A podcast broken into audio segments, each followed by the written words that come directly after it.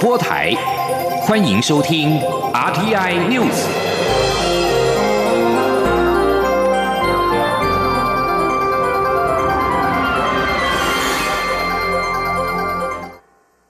各位好，我是主播王玉伟，欢迎收听这节央广主播台提供给您的 RTI News。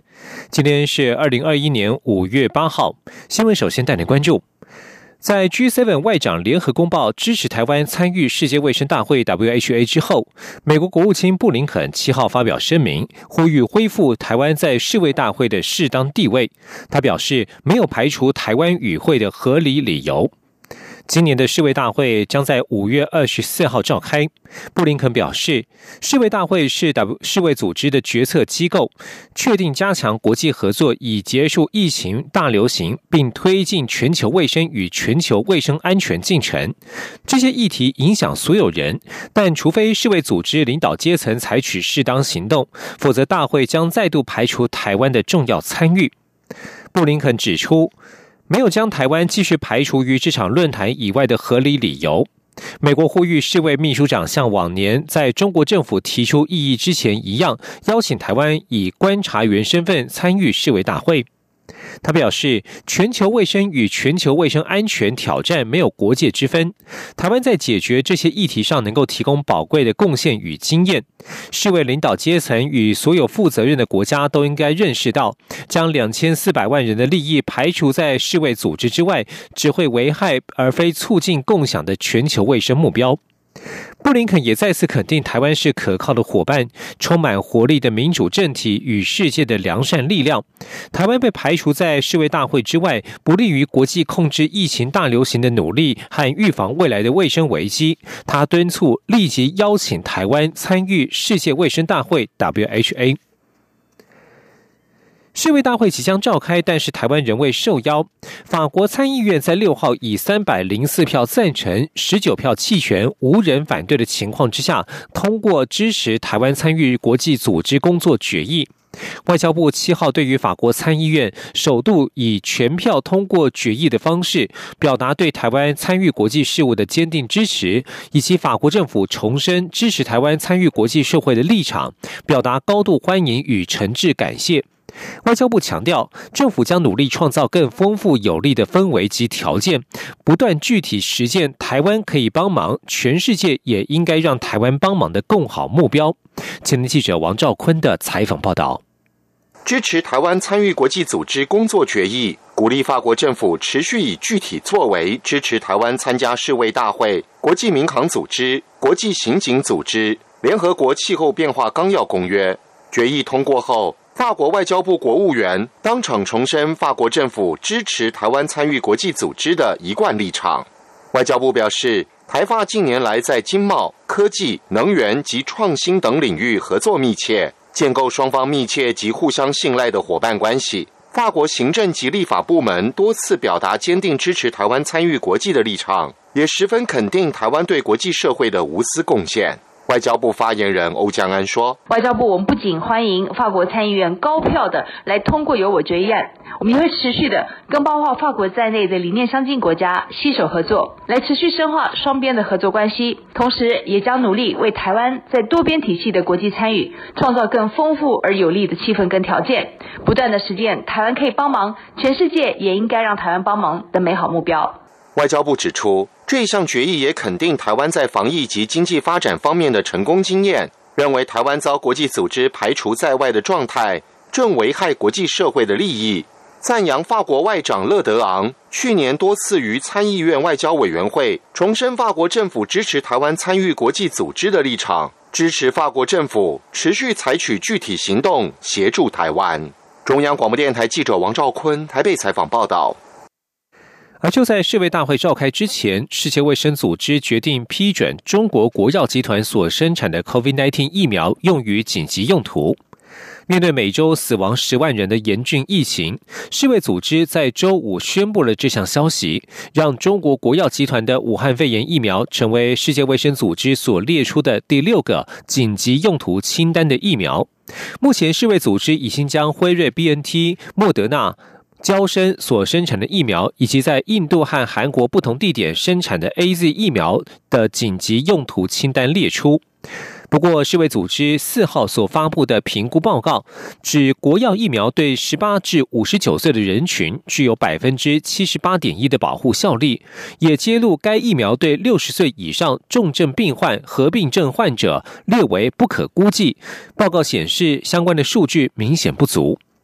报告指出，国药疫苗在重症保护率、保护持续时间、加强剂的必要性、对变种病毒株的保护率、怀孕安全性、老年人及患有基础疾病人群的保护率、罕见不良反应监测等等，仍有待进一步临床试验。而根据法新社的统计，中国国药疫苗已经在全球四十二个地区使用，仅次于 A Z、辉瑞、B N T 和莫德纳。将焦点转国内，关注司法焦点。针对原住民狩猎事件案，大法官在七号作出释字第八零三号解释《枪炮弹药刀械许可及管理办法》，原住民族基于传统文化及记忆需要猎捕宰杀利用野生动物管理办法，因对于自制猎枪的规范不足，对于非定期猎捕活动申请期限限制过度。以及申请书需要载明猎捕动物种类、数量等违反宪法比例原则，被宣告部分违宪。王光禄案代表律师声援团体在七号举行记者会表示，大法官的解释认为，自制猎枪除罪范围是立法形成自由，并非司法机关可以解释。接下来将敦促立委立法解除管制，有效促进原住民传统狩猎文化的发展。今天记者王维婷的采访报道。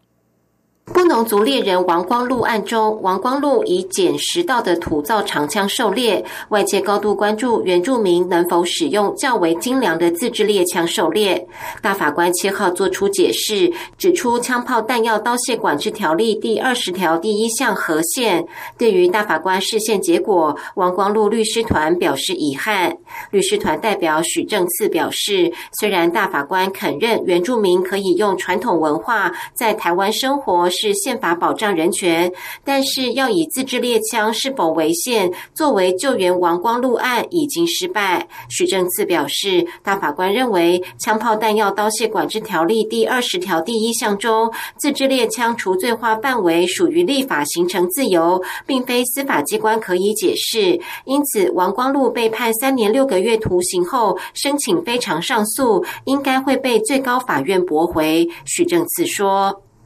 就说王光禄在这个案件里面，到非常呃到最高法院进行非常上诉，因为这个解释之后有救吗？应该就是没有救。为什么？等王光禄案的他不是拿自制猎枪嘛，他不是自己做一把猎枪然后去狩猎，所以这个案件的一个救援点呐，在这里面就不被大法官认可。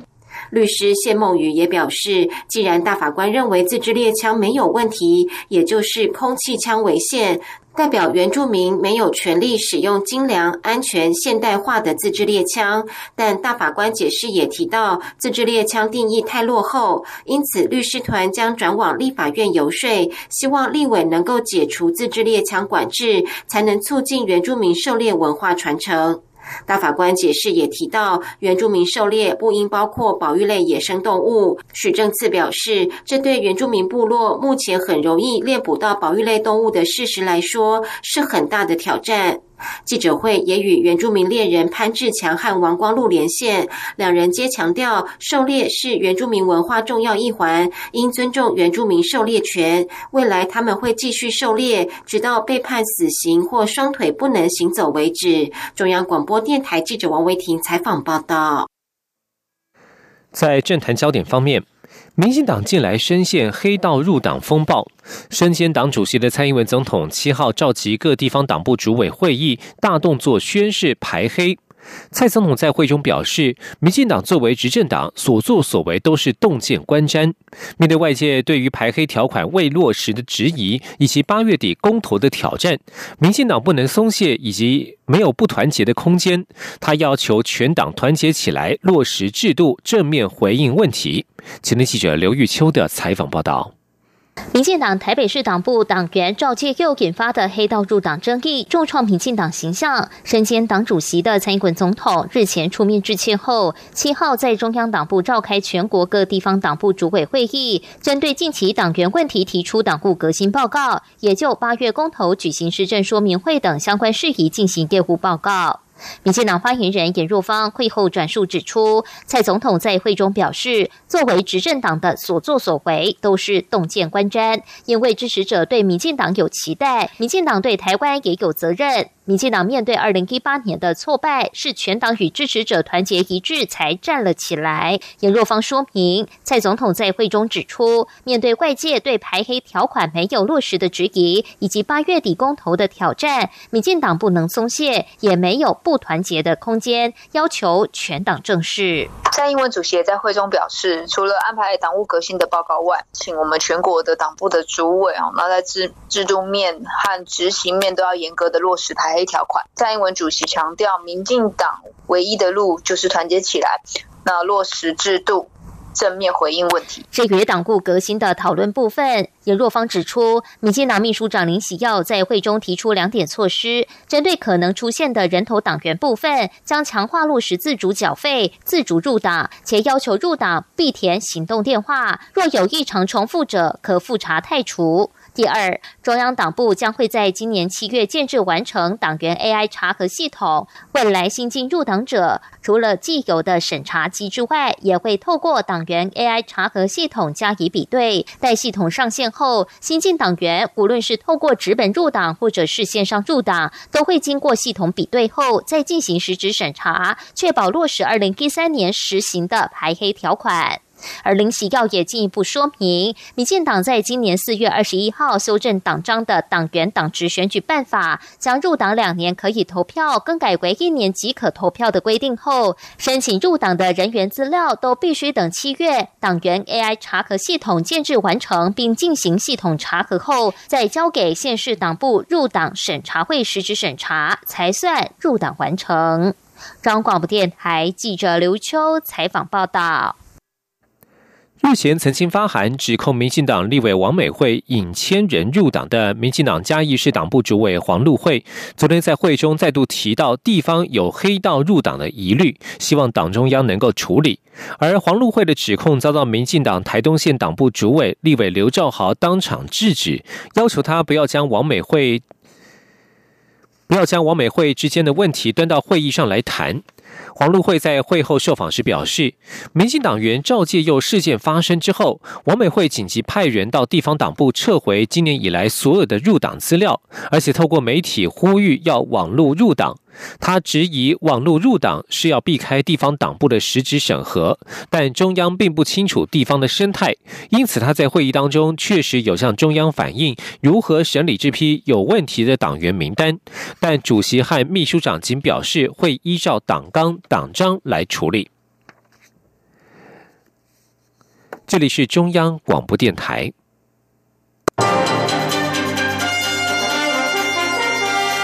你是中央广播电台台湾之音。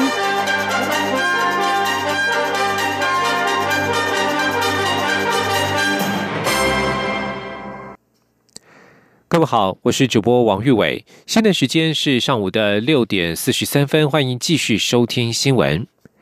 美国劳动部七号公布报告表示，四月份美国增加二十六万个六千二十六万六千个工作机会，失业率略增至百分之六点一。对于疫情减退之后将出现大规模再就业的预期落空。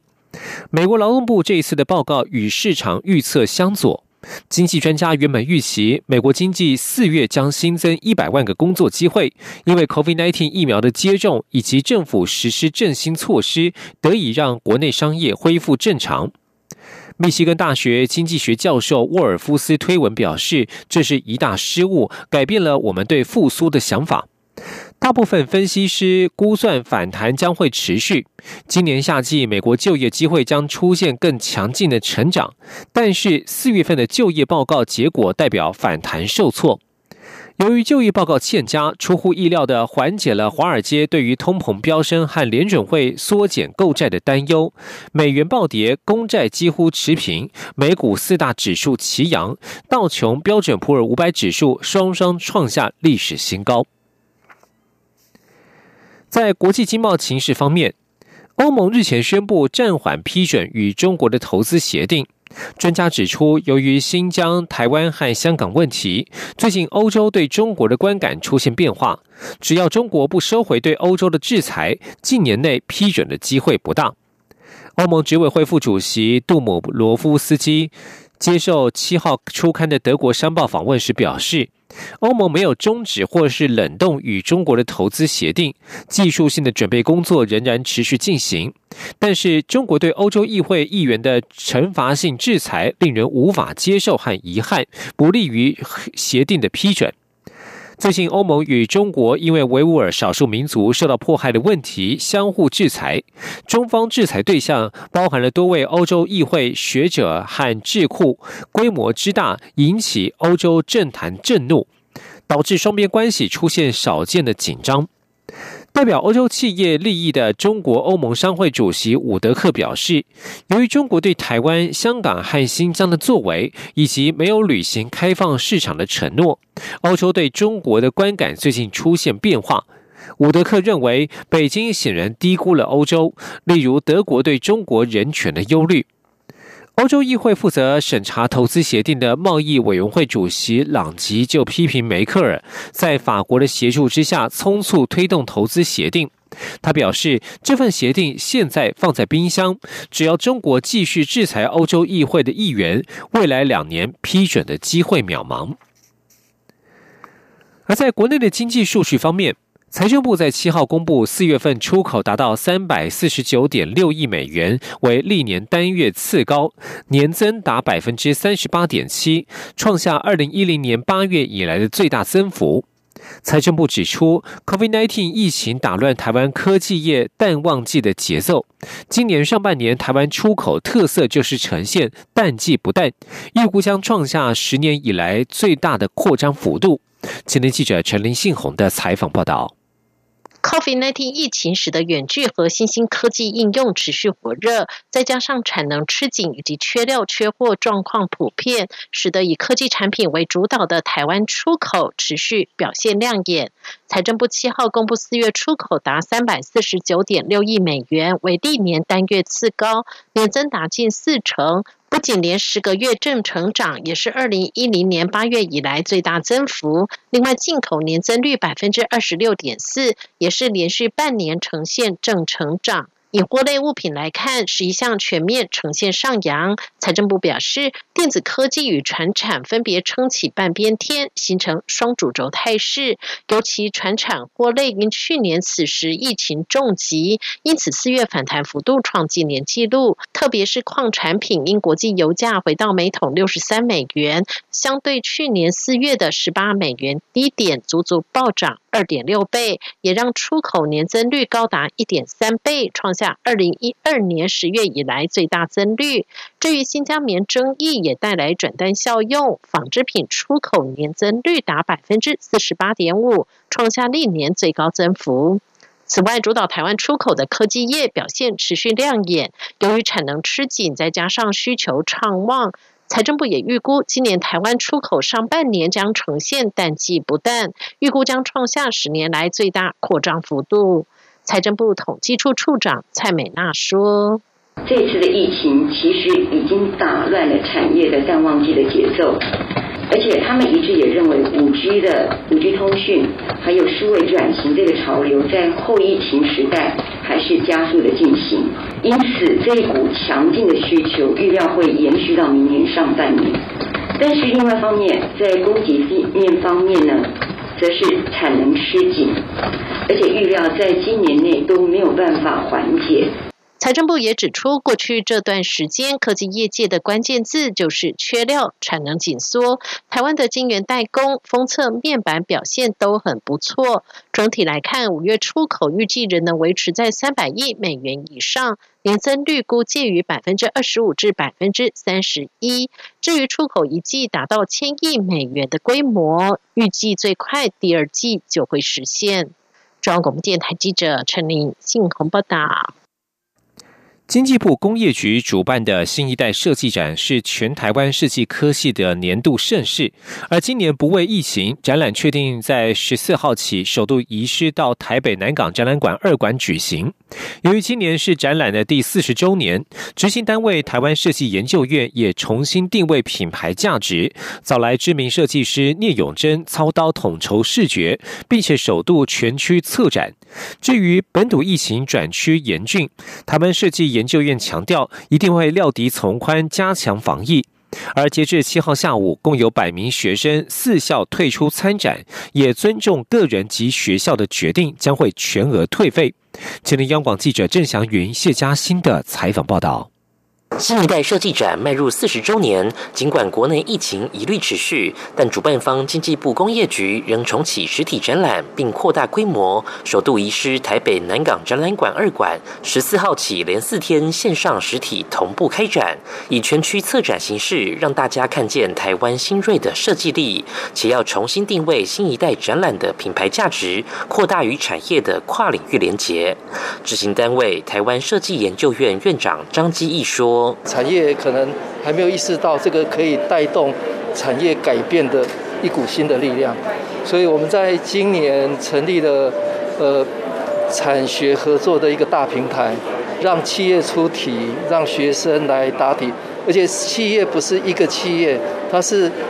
跨企业合作共同出题。为了形塑新一代设计展的全新品牌形象，台湾设计研究院不但成立品牌形象委员会，还要来设计师聂永贞团队操刀统筹主视觉，并融入只送不卖的限量口罩，料将成为抢手的展览周边小物。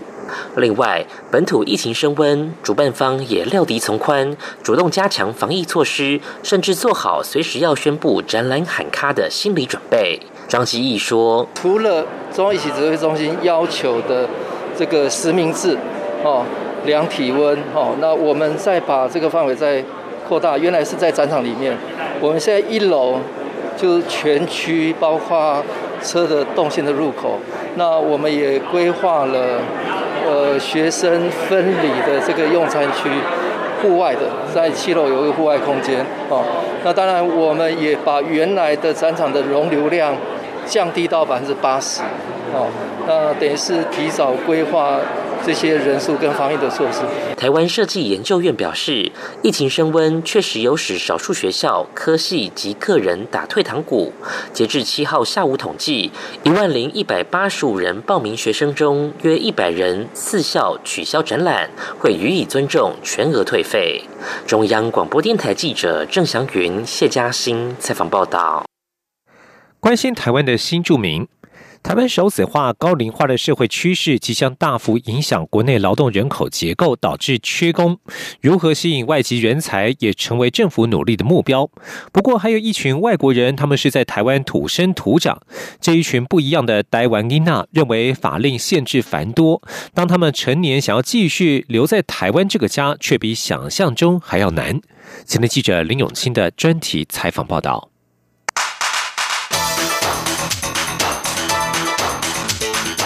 专题报道。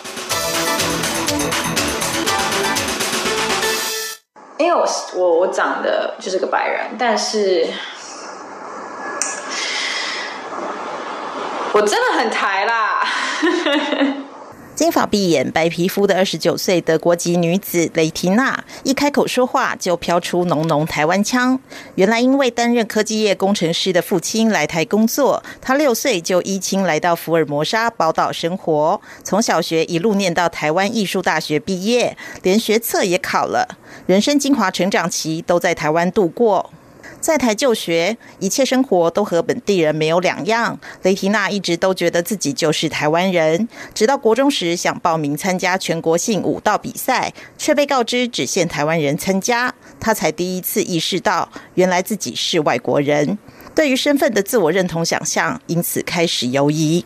德国波兰混血的雷提娜其实不是第一次出现在媒体报道上。早在2014年，她的父亲雷杰森就为了子女的居留权，积极向移民署争取。雷杰森更在布洛格撰文大叹：来台工作，千万别带家人。原因就在当时依照入出国及移民法规定，在台湾的外籍子女年满二十岁时，如果不是和台湾人结婚，或具有特殊贡献，或是工作签证，都必须在学业完成后立即回国。现在旅居卡达担任空姐的雷提娜十号自拍影片跟网友分享近况，谈到当初争取居留权的过程，人一度眼眶泛红。若是想把台湾当成家乡，雷提娜表示，可能只有找到高薪工作，或是找个台湾人结婚两条路。雷提娜说：“二十岁不能移情，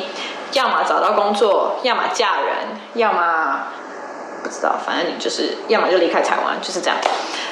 他认为，要一个大学毕业生找到固定领四万多元薪水的高级专业工作，就算对本国人来说都很难，何况是外籍人士。为了能在台湾多留一段时间，他就读台艺大舞蹈系时，更故意延毕两年。雷婷娜说：“而且我是读舞蹈系表演艺术，其实我们的工作不会是上班族，我们拿薪水不会是死薪水，我们的薪水通常就是。”你接一个方，你接一个 case，然后有一有钱，你你上个节目，就是我们是自由业嘛，表演嘛。那所以我那时候就想说，Oh my God，现在怎么办？我我不想要离开台湾啊。那后来我就延毕，我后来好像就让自己的学科当了两科吧。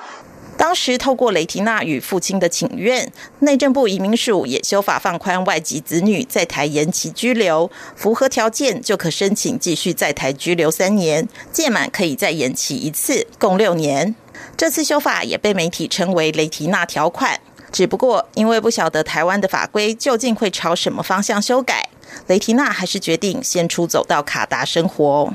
雷缇娜以一颗蛋比喻自己，笑说她骨子里就是台湾人。旅外已经五年的她，就在今年十月延长的居留期限即将到头。这次她想回台湾再拼拼看。她说：“啊，那我自己觉得我是个台湾人，就是我不知道这件事情要怎么去讲，但是我觉得我就是一颗蛋，我外面是白的，里面是黄的。”二零一七年十一月三十一号，立法院三读通过《外国专业人才延揽及雇用法》。二零一八年二月八号开始施行，像雷家这样在台生活的外籍家庭，终于有了落地生根的机会。包括雷杰森的妻子与两个在台出生的小儿子，都顺利依法取得永居权。有了这部专法，像雷缇娜这样的艺术工作者，也可以不用透过雇主向政府申请工作许可。针对雷提娜的居留问题，移民署接受央广访问时指出，依外国人停留居留及永久居留办法，雷提娜申请每次在台居留延期三年，可延期两次的规定，到今年已届六年上限。而雷提娜近年因长期旅居海外，未达申请永久居留在我国合法连续居留五年，每年居住超过一百八十三天的条件，因此暂时无法申请永居权。不过，据了解，雷缇娜已依外国专业人才延揽及雇用法规定，取得工作许可证，可以在台居留。等到符合申请永久居留条件时，即可再提出永久居留申请。如果他未来仍未达到申请永久居留天数的条件，还是可以申请居留延期，不会影响他的居留权益。雷缇娜也亲自向央广开心证实，自己已经顺利取得了工作证，期待可以赶快回到台湾生活。移民署另外指出，为了延揽外国人专业人才来台，目前外国专业人才延揽及雇用法修正草案已送立法院审议。修正内容包括松绑部分外国人申请永久居留资格，例如放宽特定专业人才只要连续居留三年，平均每年居住一百八十三天以上即可办理永久居留。影片受到台湾网友和移民署关注，雷缇娜也在社群网站表示，原本只是想分享近况，没有特别目的，没想到会有这么多人热烈回响支持。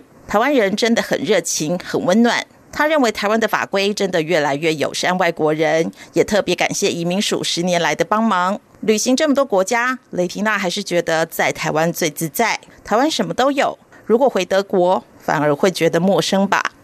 央广记者林永清采访报道。